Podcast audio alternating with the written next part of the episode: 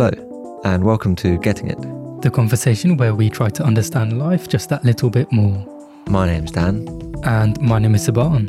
We're both medical students based in London. And in this episode, we welcome back Thomas to Getting It. We talk about the birth and rise of Nazi Germany, the factors that led to their ascension to power, and the actions that steered towards World War II. Hello, Saban. Hello, Dan.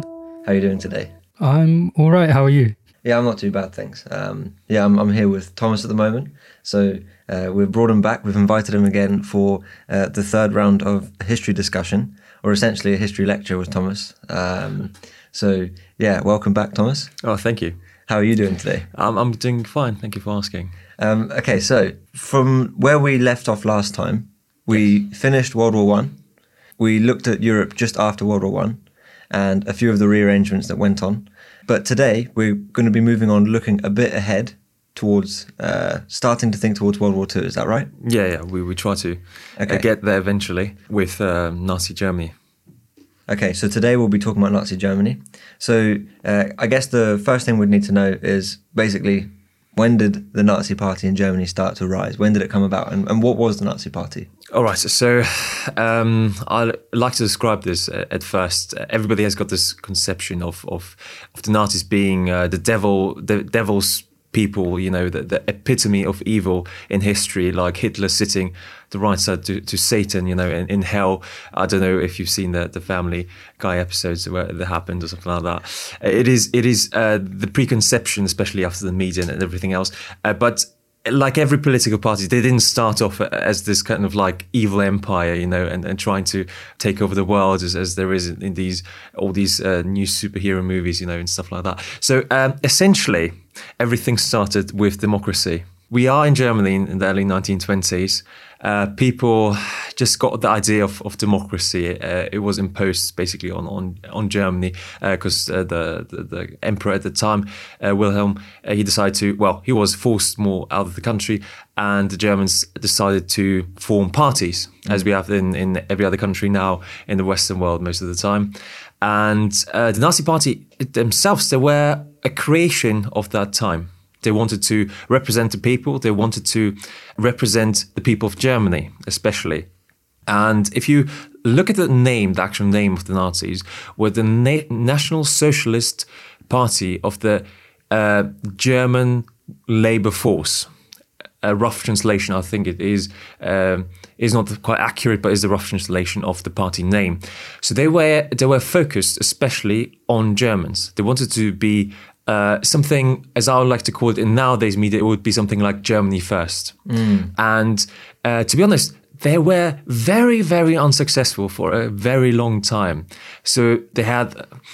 Uh, because it was the early time after the war, it was quite a like nobody knew what was going on. You know, there was not much order because it was like you know the, the emperor is gone. We need to restructure the policies, and it ended up uh, being this this um, so-called Weimar Republik, which is the Republic of Germany at the time.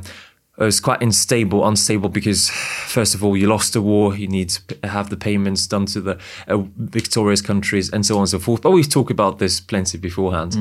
So it was quite unstable at the time, and and they tried to gather um, Adolf Hitler uh, first. He tried to gather. Uh, he was the party leader from uh, pretty much the beginnings, uh, the early twenties, uh, up until well the very end, uh, until well he had to give up his power to somebody else. But uh, we might come to that as well. So the political structures at the time is quite unstable, and up until the late twenties, they were not very popular. They they barely get uh, two three percent in in the voting system, you know, in Germany, and and this stayed for a very long time, and especially because they were quite uh, they were quite troublesome. Uh, together with the Communist Party in Germany, uh, they tried to have uprisings um, every now and then to take power, uh, as you do in quite unstable countries. And they tried, and for a very long time, uh, and they failed many times. Uh, for example, 1923, I think it was the first time that, that Hitler was uh, aware of like, oh, we we can like he he got about like 10% in, in one of the elections and then he thought like yes this is the moment for us we, we can seize power and and make germany great again but uh, it came a bit differently. So Hitler himself was arrested. Um, he was uh, prosecuted and and eventually had to go for five years to prison. Well, he didn't end up uh, staying that long, but this was the original story. Uh, the Nazi Party uh, was uh, after that was completely well deleted from the landscape. Mm-hmm. Nobody. It was it was basically forbidden to practice anything. So that was in the mid 1920s. Mid 1920s. Yeah. And if you don't mind, I'll quickly interrupt you with a question. So at that point, were the Nazi? Um, I imagine they were nowhere near as, as extreme as they were perceived, and as they were much later on. At that time, were they seen as a as a very extremist party, or were they seen as more moderate?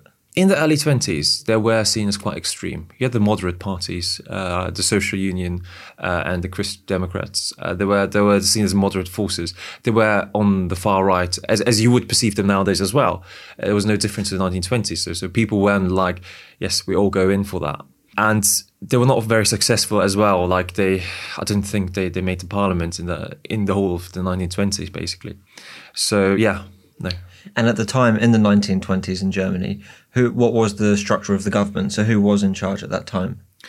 Uh, so uh, there were basically most of the time coalitions, uh, either the, the mid left or mid right uh, parties that, that that led the the, the forces, and uh, there was a strict rule of of kind of destabilizing forces where automatically forbidden, as as for example the Nazi Party was or the Communist Party at that time.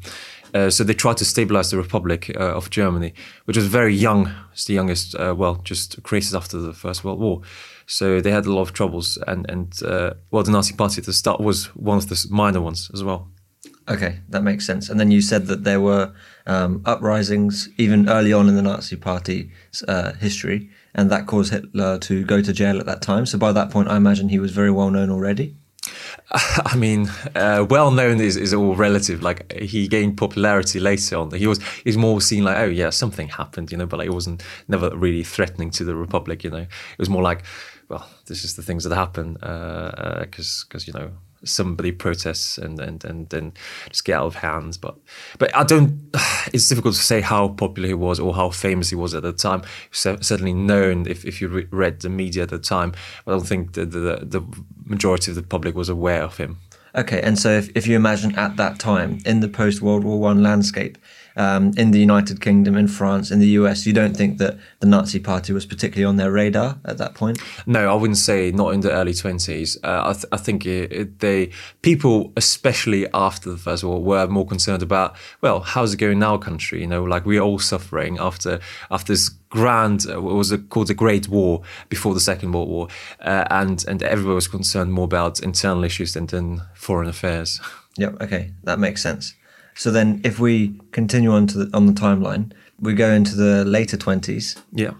What happened then? So first of all, like Hitler was in prison, and uh, this is usually a time where you've got time to reflect mm. on your own wrongdoings, on what you could do better. And Hitler was no uh, different than anybody else, and. Uh, basically, essentially, what he he's done during his time in prison was writing his his memoirs, which is uh, Mein Kampf, uh, which translates roughly to My Fight. And it was semi autobiographical and semi uh, political statement. Uh, at the time, with two major things that, that really reflect the party's ideology at the time, uh, which was firstly uh, being anti Semitic, this was one of the main goals, especially later known, I think, uh, mm. was aware of the Second mm. World War and everything uh, going on there. And the second one that, that is sometimes often forgotten is uh, the establishment of uh, Eastern territories. Uh, and this is called uh, Erweiterung der Lebensräume im Osten, uh, if you like to call it in German. Uh, it was the concept of establishing like an Eastern colony for Germans. And uh, if you know a bit of geography, the only thing east of Germany, well, is either Poland or Russia at the time. And and uh, so in his idea of the world, he wanted to take something east of Germany to put this for the Germans to live there. Uh, so establish a German colony and and uh, by what means uh, possible? It wasn't. Ne- I don't think it was stated there. Uh, but to be honest, I haven't read it uh, in in the entirety. I only read a few lines out of it in history class. But uh, so it wasn't established like how he wanted to do that. It was one of the ideas how he wanted to do the party's progression. You know, in so, the future. So the the book Mein Kampf, I imagine, is really important in terms of understanding better Hitler's ideology, especially early on um, in his political career, and then um, I can imagine that, that those were sort of the foundations of his actions later on, because Lebensraum is, was a was a philosophy that he used later on, wasn't it? And then also obviously anti-Semitism is something that stayed in the Nazi Party until the very end. Yeah, uh, uh, I mean, this is uh, anti-Semitism at the time in the early 1920s. It was not something uniquely to uh, to be like associated with Nazi parties. There were other uh, parties as well in, in Germany and people at the time that that uh, were openly or, or less openly anti-Semitic at the time. Um, so it was it was more of a common phenomenon as, as we would see it nowadays with being like, oh, I, I I'm not racist, but I'm not like I don't like foreigners. You know, mm-hmm. it was uh, the same kind of kind of mindset at the time as well. And could you just clarify for me exactly what is meant by anti-Semitism? Uh, so it's basically uh, everything uh, well against everybody who's Jewish. So one of these political statements at the time was to uh, basically uh, take the the statehood of, or, or sorry, the the uh, the national uh, the nationality of every Jew in Germany to, to be expelled uh, basically from Germany.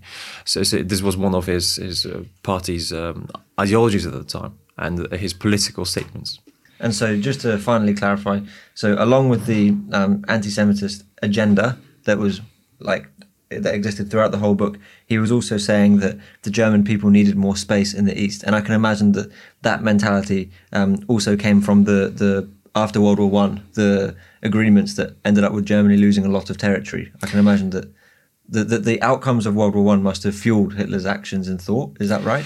Uh, yes, I, I mean everybody in the world, especially in Europe, was not un, unaffected by the First World War, and I think Hitler himself uh, was was also uh, very, very much aware, and and also I think it influenced him a lot, like how Germany was uh, treated during that time, and and he wanted, he also had stated his his revenge thinking of of of how unfair everything was. Yeah. Uh, I mean, some people might say it's a sore loser, but like it is as as it is if you like to compare it. Oh, I've got one more question before we continue. Yeah. Sorry for the, the flurry. Please. But um, I'm also curious at that point, did Hitler see any countries as potential allies at that time? Did he want to work with other countries as well in his uh, political agenda, or was it more because you said it was the Nazi Party was about Germany first? So it makes me curious. You know, did they, did he want to seek any allies, or was it all just about looking in, internally? Um, the, the, the thing, as as Nazis themselves, they're national socialists. So I I imagine that that his uh, foreign affairs and, and his belief of foreign affairs was fairly limited. He wanted to restructure Germany first and was thinking entirely about Germany. And I think that his later strategical allies were were a product of, of, of well, it, it just was convenient at the time, you know. Uh, so, so, I don't think he, he, had a lot of thoughts in that. But uh, then again, I did not read the entirety of, of Mein Kampf uh, myself, so I'm not uh, quite aware what was happening there. Okay, so um, so we've got to the point where um, Hitler now leaves prison. He doesn't stay for the full term, does he? No, he doesn't. Um, so he just he gets released several months after, but he did not serve his full prison sentence. So what happened after is, is that the, the, Nazi Party again tried to um, win the general elections uh, as you do in a, in a democracy, and again was quite crushing. In 1928, they didn't get the results they wanted, but then this miraculous thing, at least for the Nazi Party, happened. It was it was the the financial crisis, uh, as you have uh, starting in, in the US and then sweeping all around the world, and uh, this uh, left Germany uh, well, it was a very hard blow to Germany uh, because of a lot of things. So, firstly, we've got like the reparations that you need to pay after the First World War. You, so they still were forced to pay whilst having uh, a mega inflation, as you would only see nowadays in, in some Af- African countries, for example. Uh, so you, would reach uh, amounts of four billion uh, marks at that time to, to buy bread, for example. Mm. so it was nothing compared to, to the stability and integrity that it is seen today in Germany, and it, and it left a lot of people jobless. And they were simply unhappy with the situation. Uh, they they survived the war. Everything was not so good, and then there was a swift like uprising, like uh, going up economically, and now it, everything plummeted again.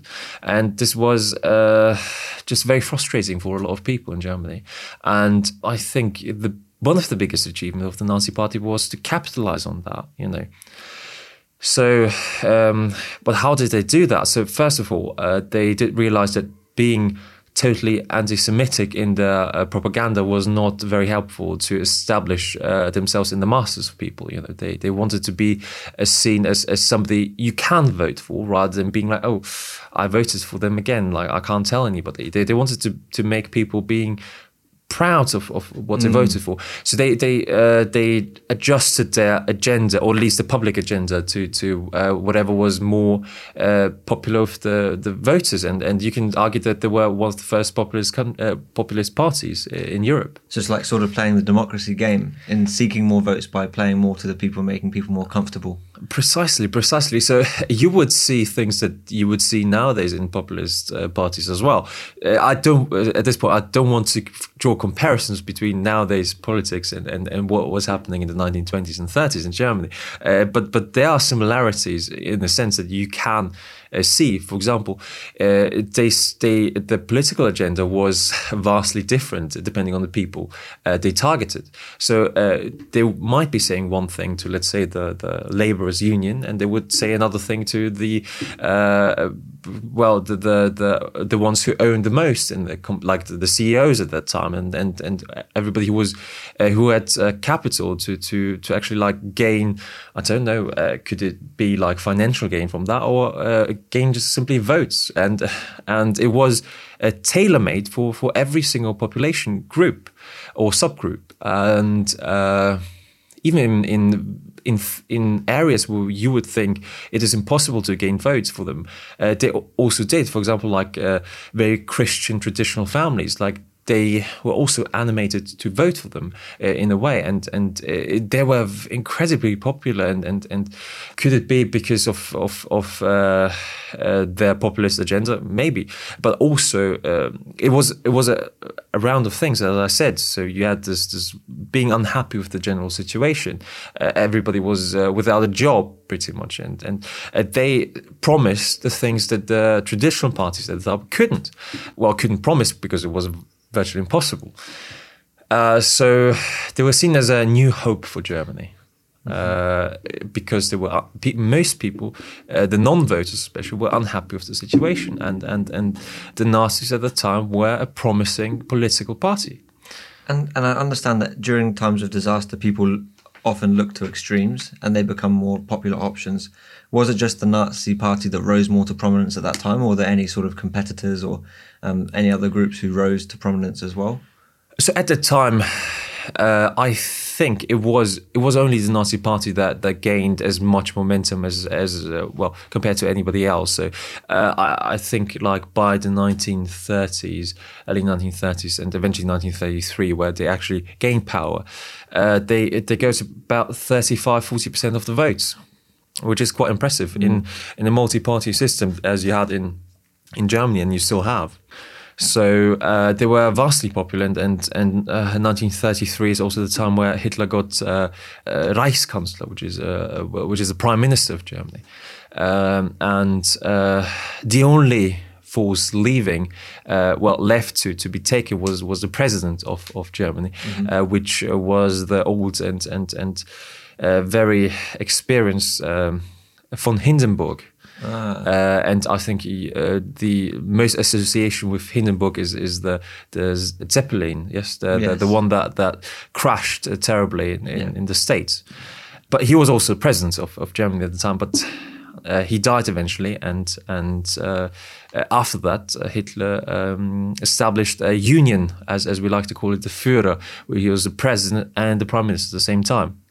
And if you don't mind me deviating again very slightly, I think it would be good to understand just quickly a clarification on the German political structure with the difference between the president, the chancellor, and as you just said, the Führer, mm. the, the meaning of the, the different positions at the time that existed and why Hitler was, so he became chancellor before becoming president. Is that right? Yeah, that's right. And the different, just quickly, the difference between each role?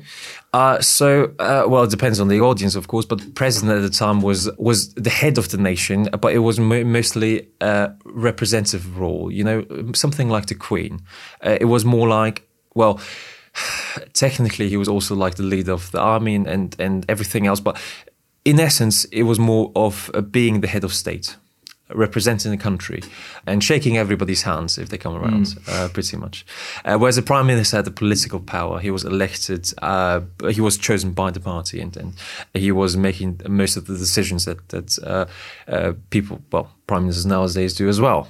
And had anyone ever before been both president and chancellor at the same time? Um, well, not in Germany, because before mm. that you had uh, the king or mm. the mm-hmm. emperor at the time, and he was technically both as okay. well. Yeah, that makes sense. Okay, anyway, that's the end of the deviation. So um, we're now at 1933. Yeah. So the Nazi Party had ro- risen quite prominently after the, the economic crash in 1920 in 1929, and so Nazis got into power in 1933. Yeah. Um, and what transpired immediately after that? Was that well taken? Did they make many changes from the start, or was it a slow change? Uh, I mean, uh, the changes were were how would I say that? Uh, they were they were visible uh, to the. Uh, they were very successful as well because uh, the the people were actually quite content with the things they've done. Uh, so they tried to reverse. So they started reversing all the things that were stated in the treaties before.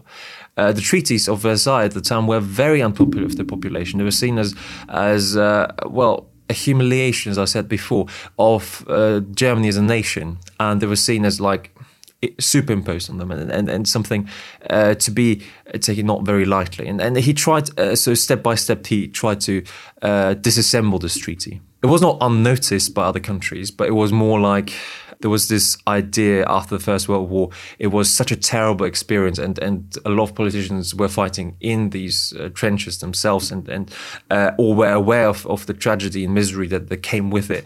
Uh, so at this time, uh, we re reached the stage nowadays even more so. Uh, we reached uh, they reached a stage where they didn't want a fight. They didn't want to cause a fight. Like war before in politics was seen as like an extension of foreign policies. You know, of uh, an extension of, of, of politics basically. But people after the First World War were quite reluctant to start a fight. So Hitler just doing whatever he wanted, uh, where like uh, most people were uh, concerned, uh, most uh, foreign ministers at the time were more concerned rather than anything, and they said like, "Oh, we do not approve of that," but uh, nothing happened after that. Not like an invasion of all the Allied forces into Germany once once Hitler started doing things, because they were afraid of, of another war. I can imagine at that time. Um, so he he had already started putting some of his ideas into action, but wasn't doing it to the extent where um, other countries needed to intervene because, as you say, that people were reluctant to engage in conflict at that time, especially I imagine after World War One. So, in the third, how long did it take? Oh, I remember the Olympic Games was that was that a landmark event or was that? Uh, yes, as well. Um, do, do you have any other questions before because you were like leading up to something? Um, no, I was just wondering if there was any sort of um, before between 1933 and 1936, if there was anything in particular that he implemented which sort of suggested that um, more extremist policies were going to be implemented, or sort of gave a, a window into the future, or was it all very gradual? Uh, it was I mean, there were things that he gradually just said, like, "Oh, we we stopped doing that simply because, like, well, we just don't want to." For example, with his anti-Semitist rhetoric, was that was that strong? Was or did he kind of because you said that in order to gain votes, he sort of toned that down quite a lot. Yeah. Once he got into power, did that start to resurface immediately, or was um, it slow? This was more of a slow process. So, like, you would have uh, things happening and in a rather slower setting. But then there was like uh, th- there's a particular event uh, which called which is called uh, Reichskristallnacht uh, in, in in the propaganda, uh, and this was the event where everything just started like they unleashed the whole full force of anti-Semitism. But before that, it was more subtle. Mm. Uh, it was more of like, yeah, we, we disadvantage you, but we're not like trying to actively like mm-hmm. prosecute you in any way, shape, or form uh, that you mentioned the Olympic events was mainly to show the world that Germany can again, you know, uh, because losing the First World War uh, was was uh, particularly humiliating, as I said, and and the Olympic events for Hitler, uh, he, wanted to show the world that, that, what the Germans are capable of, you know, and uh, I think nobody at that time anticipated that he's uh, trying to do something uh, more than than just being uh, well uh, as he was but it was more to show the world like yeah we are back you know mm-hmm. back in the game uh, after suffering this uh, economic crisis after the first world war and then the financial crisis the world crisis basically but he wanted to show yes we can do this again we are back Okay, that makes sense. So that was in, in 1936, and it was a success, wasn't it? It was quite successful. Like uh, you would, um, so Hitler Hitler was uh, he was not a trained politician, but he was. Uh, it is difficult to say who who established it at the time, but but Hitler definitely had a kind of a vision of how Germany should be seen, and he always. Uh, this is the first time that you could actually see his his lift artistry uh, in the sense that uh, that he wanted to show like the Germans are the Aryans, the, the best mm. kind of uh, genetic suitable race uh, in on the planet, and then he tried to do this in massive monuments uh, in Germany to show the people. And um, at this time, Germany was a democracy. At that point, he he wasn't seen as a dictator yet, was he? Because um, when would the re-election process have begun? So the, the after 1933, there were no uh, real votes after that. So Hitler just decided himself after Hindenburg died that he just combines uh, both the president and prime minister. And after the time, there was no voting system anymore. So technically, it was uh, Germany stopped being a democracy. Was that essentially in effect immediately? Did people realize that, or um, did that only become apparent as like I don't know as time passed as it got to 1936 1937 did people know straight away oh he's taken up both roles he's he's going to stay as leader now for a long time? I mean uh, you have this perspective from now, nowadays be like oh yeah we've got this democracy we live through this democracy and this is the only thing we remember. But to bear in mind most people at the time were were well most the majority of their lives is spent in in well they had a king before, mm-hmm. you know, and and and Hitler himself. They, for most people, I think it was just a continuation of, of what was before, uh, rather than being like, oh, he he trying to do something to be a dictator. But nobody was. I think nobody's an understatement, but but people were not as aware as, as it would be. It would seem a lot stranger nowadays than it was back in the days. Okay, yeah, that makes sense. So then we go after 1936, and so there was no process of re-election. He was staying in power. When did things start to take a, a, turn and sort of start pointing towards war? Because was there an arms race? Was there any indication? When did, for example, the forecast? We were talking about the radar earlier of the other leaders. When do you think the other leaders started to seriously anticipate the potential for serious conflict? I mean, this is difficult to say. I think uh, it depends on the leader's threshold of of like, oh, something's going on, uh, and I think everybody had a different threshold. But there were certain events that that uh, definitely pointed in the direction. Uh, so we've got the the first mine events, as you would like to call it, is uh, so basically Germany was not allowed to have uh, more than hundred thousand uh, men, I think, in the army. and Hitler swiftly just said, well, no to that, and, and started building an army that was far greater than that. He retook, for example, the the Rhineland, uh, the Saarland as well, the, the, basically the bordering area to France, uh, and uh, which was a demilitarized zone at the time, and, and well, he just established uh, uh, everything back to normal, basically. And what year was that?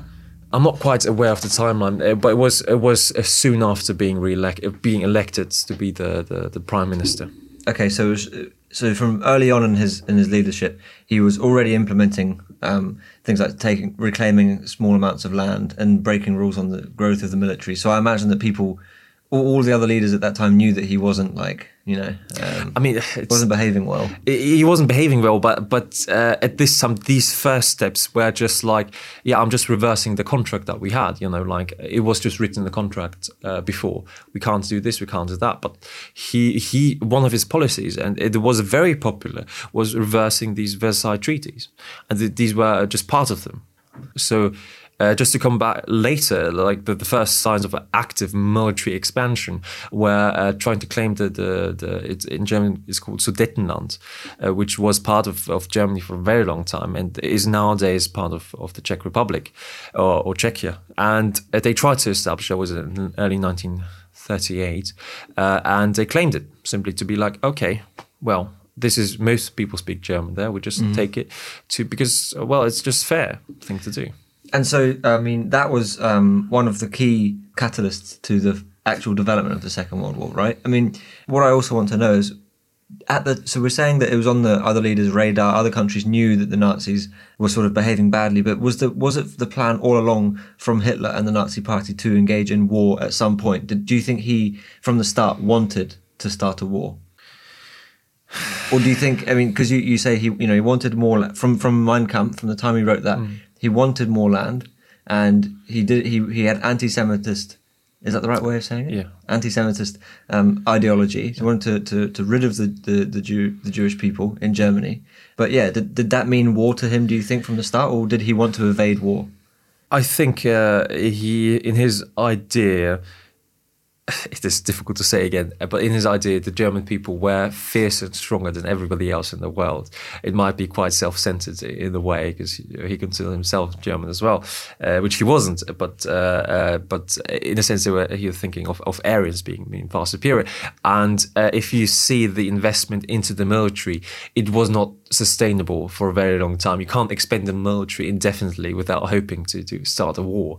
And if you look closely, I, I, think you would have noticed that eventually he, he, will take up a country or another. You know, nobody knew at the time who who was who he wanted to target, but well, uh, it was like a more slow expansion. Was starting with a part of, of the Czech Republic, then uh, taking bits of, of, well, taking the entirety of Austria at the time, 1938 as well in in, in March, and. Uh, well, they were all German speaking, so nobody was like, "Oh, what is he doing?"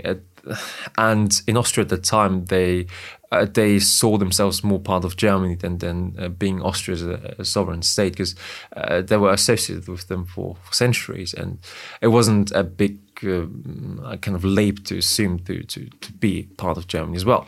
So nobody really bat an eye at the time. And how strong was Germany at that time? Because we this whole time Germany is rising, isn't it, in yeah. terms of its power and its and its voice in the global stage again. So throughout the 1930s, how strong did Germany become? I mean, they were rising, they were on the rise. The question is whether stronger before the First World War or before the Second. And I think arguably uh, they were more prepared for war before the Second World War uh, than before the first one uh, uh, with all the tactics and, and everything else that they were uh, very highly trained as well. Uh, so yeah, they were military wise. Yes, they were they were quite strong and, and on the rise in the 1930s, and and uh, everybody knew it wouldn't be an easy fight if they started something now. Okay, and, and how about in terms of internal affairs in Germany? Um, were the people satisfied with Hitler's leadership in the Nazi Party? Would, would, was the life of the average German person improved in the in 1930s? Yeah, definitely. I mean, uh, you, you, have very controversial stories of, of, of saying that, that everybody had got a job, and, and was basically true. And compared to the early, the late 1920s and early 1930s, I think in the mid mid 30s and, and, and later on, they, they had a, a lot better time than than before. So yeah, yeah, his his uh, internal affairs were uh, good in a sense, but then again, you can argue if there was another party, would have they would they do the same things? I don't know. It's difficult to say. Okay, yeah, that makes sense. So we go to 1938. Germany takes Sudetenland from the yeah. Czech Republic, or at the time, what was it at the time? Uh, I believe it was Czechoslovakia. Okay, so it takes Sudetenland from Czechoslovakia, and um, then uh, in 1938 March takes Austria, and but but Austria welcomes it, right? So yeah, it, it I mean. This is a very controversial topic in, in Austrian history, and, and, and it depends on, on who you're asking. Uh, the elderly will be talking differently than, than the younger generation.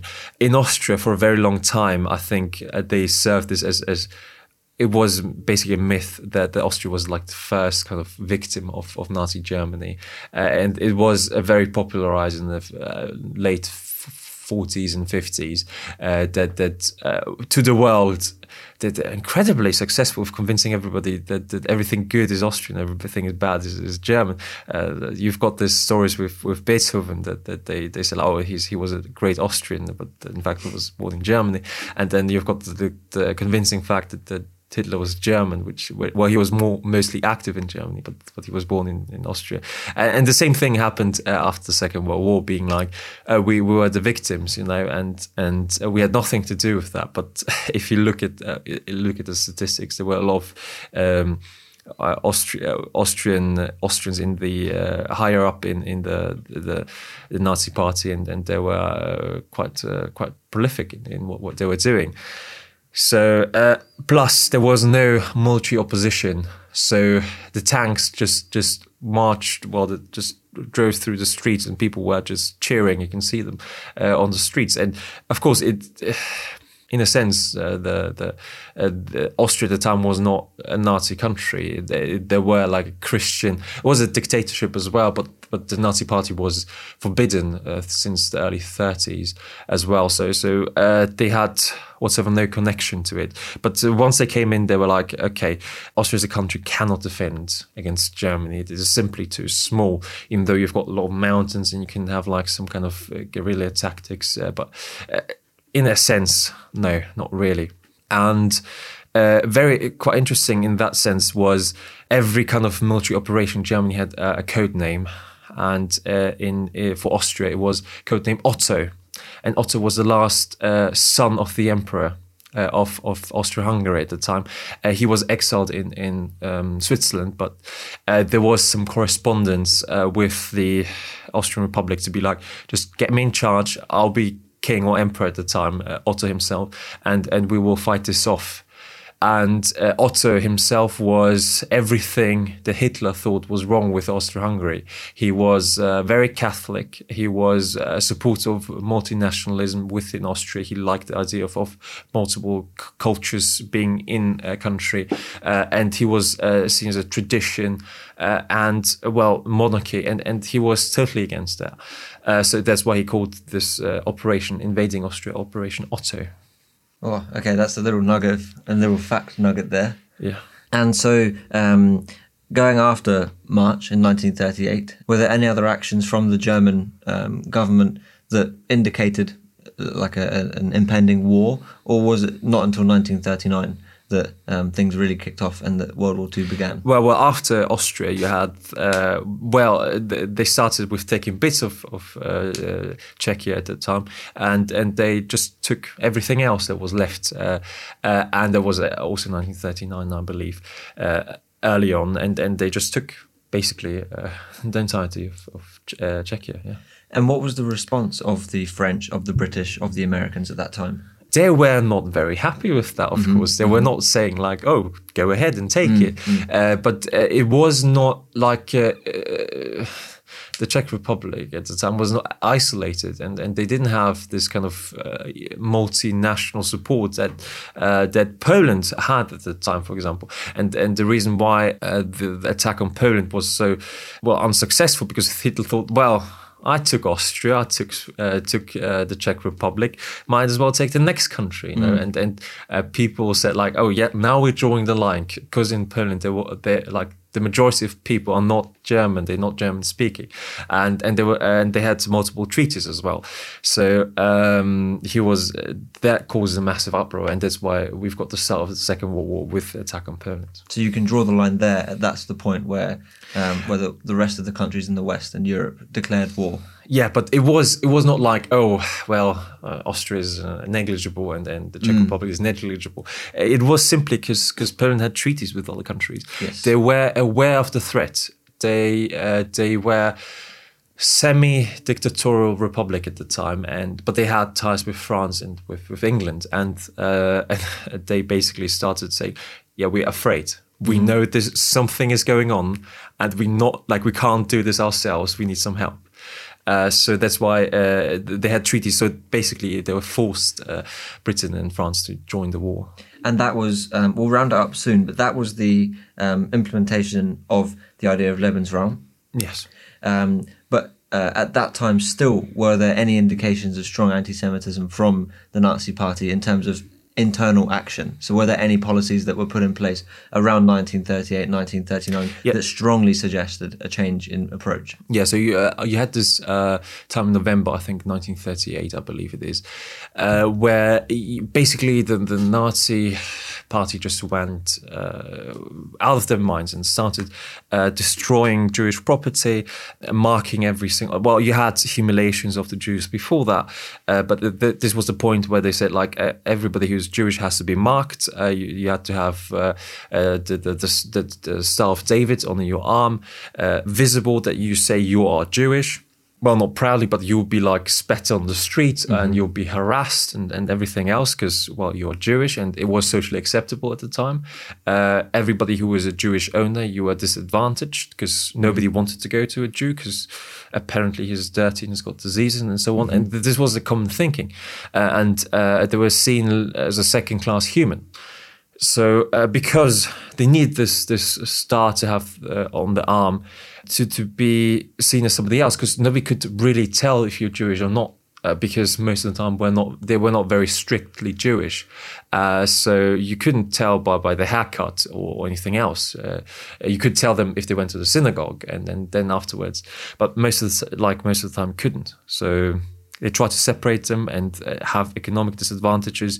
They took uh, the property of them, and and uh, companies that were in Jewish position were put into the possession of the Reich. Mm-hmm. Okay, and that that was just the beginning, I suppose. Um, and that takes us to the beginning of World War II, to up to 1939, from the beginning of the Nazi Party um, establishment in the early 1920s.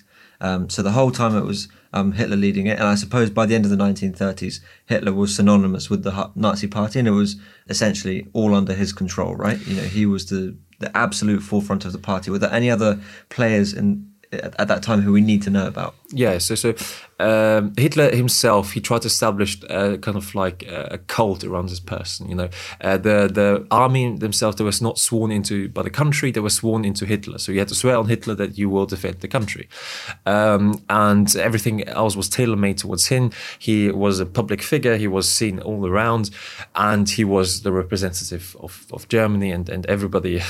I don't know, uh, it might be a bit of an overstatement, had a picture of him in, I don't know, every classroom, every single uh, room they have. Like it was uh, as ubiquitous as, as uh, you would have it in the Christian family. There's a cross everywhere, you know, uh, and stuff like that. Uh, at the time, of course, in Germany.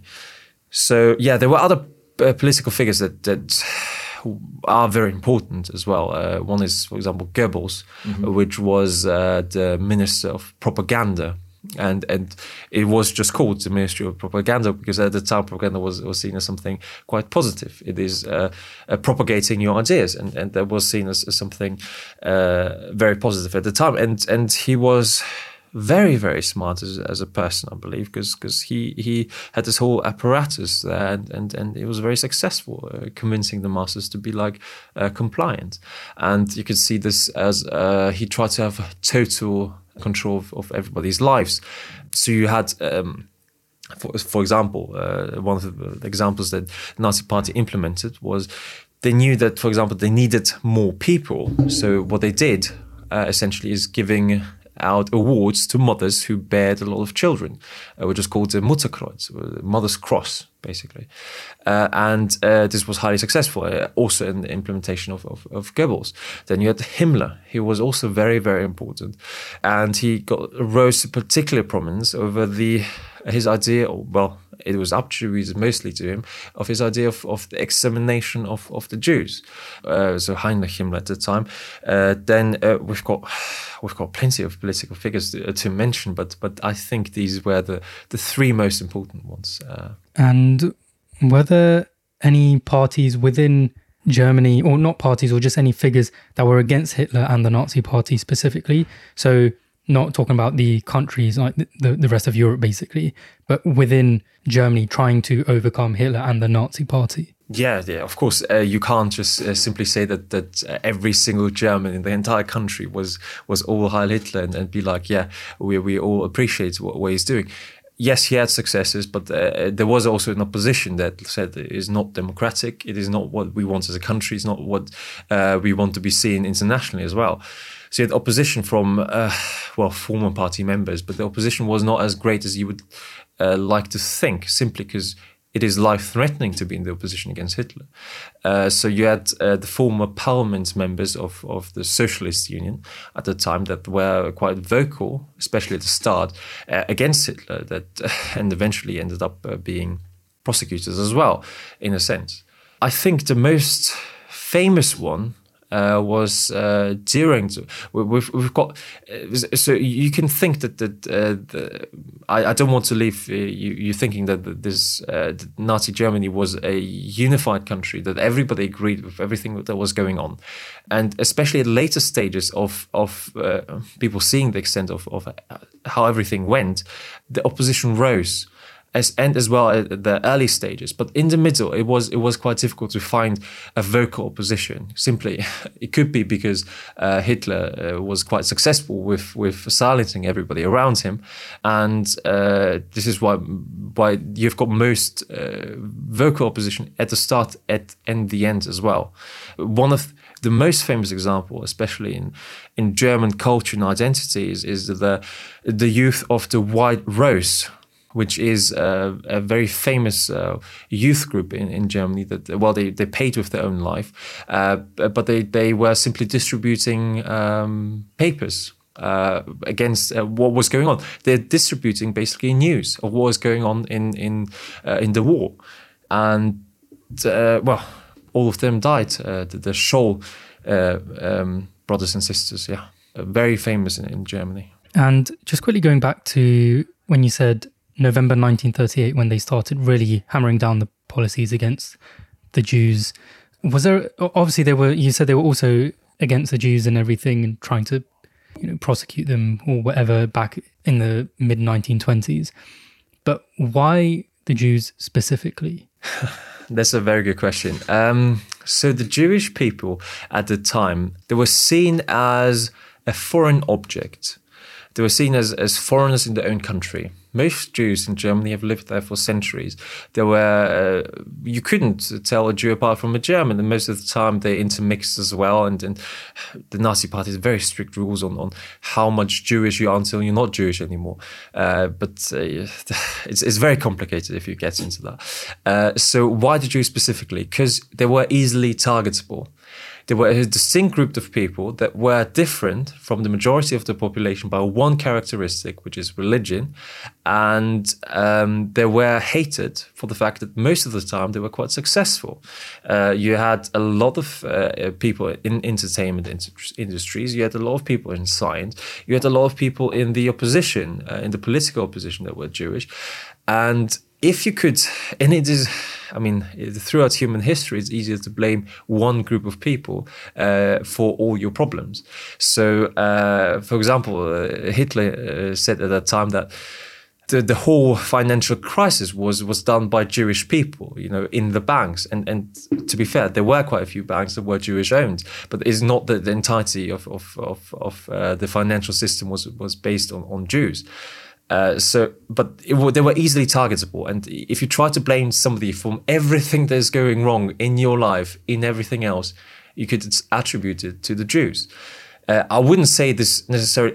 I just want to draw a similarity, it's, it's not entirely the same. It's, it's the same as, as being like, oh, all the foreigners nowadays being like, oh, you're stealing all the jobs uh, uh, from our people, you know, uh, and and uh, this was the same kind of mindset. If you want to compare it, of course, I don't want to similar. There was they were vastly different in in the extent uh, as you were going, but but in a sense, uh, in the essence, it was quite similar. I think that's a, a very comprehensive summary of the uh, rise of the Nazi Party in Germany after World War One and leading up to World War Two.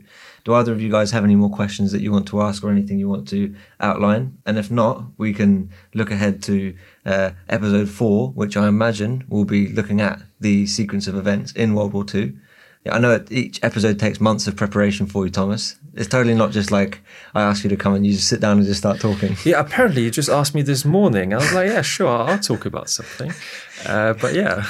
So um, yeah, I'll just basically knock on your door another time a few weeks down the line and ask you to do the next one. But um, yeah, do either of you guys have any questions or any thoughts um, before before we wrap it up? No, I don't. I'm good. Yeah, are you happy? Do you feel like that's a comprehensive summary for now? I hope it is. Uh, I don't know. I mean, I'm just talking. I hope it's comprehensive to everybody else. Okay, yeah, that's fair enough. Yeah, and this can be a, friendly reminder for anyone to leave any reviews on uh, Apple Podcasts if they want. Let us know how Thomas did. Subscribe, um, like, uh, everything else. Share it with your friends, family. Yes, absolutely, all that jazz. We love to hear it. Um, and yeah, thank you very much again, Thomas, for coming on. It was really interesting. Quite an important topic as well, of course, um, to have an understanding of. And yeah, I, I look forward to uh, doing the next one as well. So thank you. Thank you. All right, peace. Peace. War. No. no, no, no, no, no. Thank you for listening to this episode of Getting It, If you enjoyed this episode, or didn't. then feel free to leave us a rating and review on the Apple Podcasts app or on the Apple Podcasts website. We'd love to hear your thoughts, ideas, or questions about anything we discussed. So feel free to email us at thoughts at gettingit.co.uk. You can also reach us on Twitter or Instagram at gettingit underscore pod. You can find all the links in the show notes.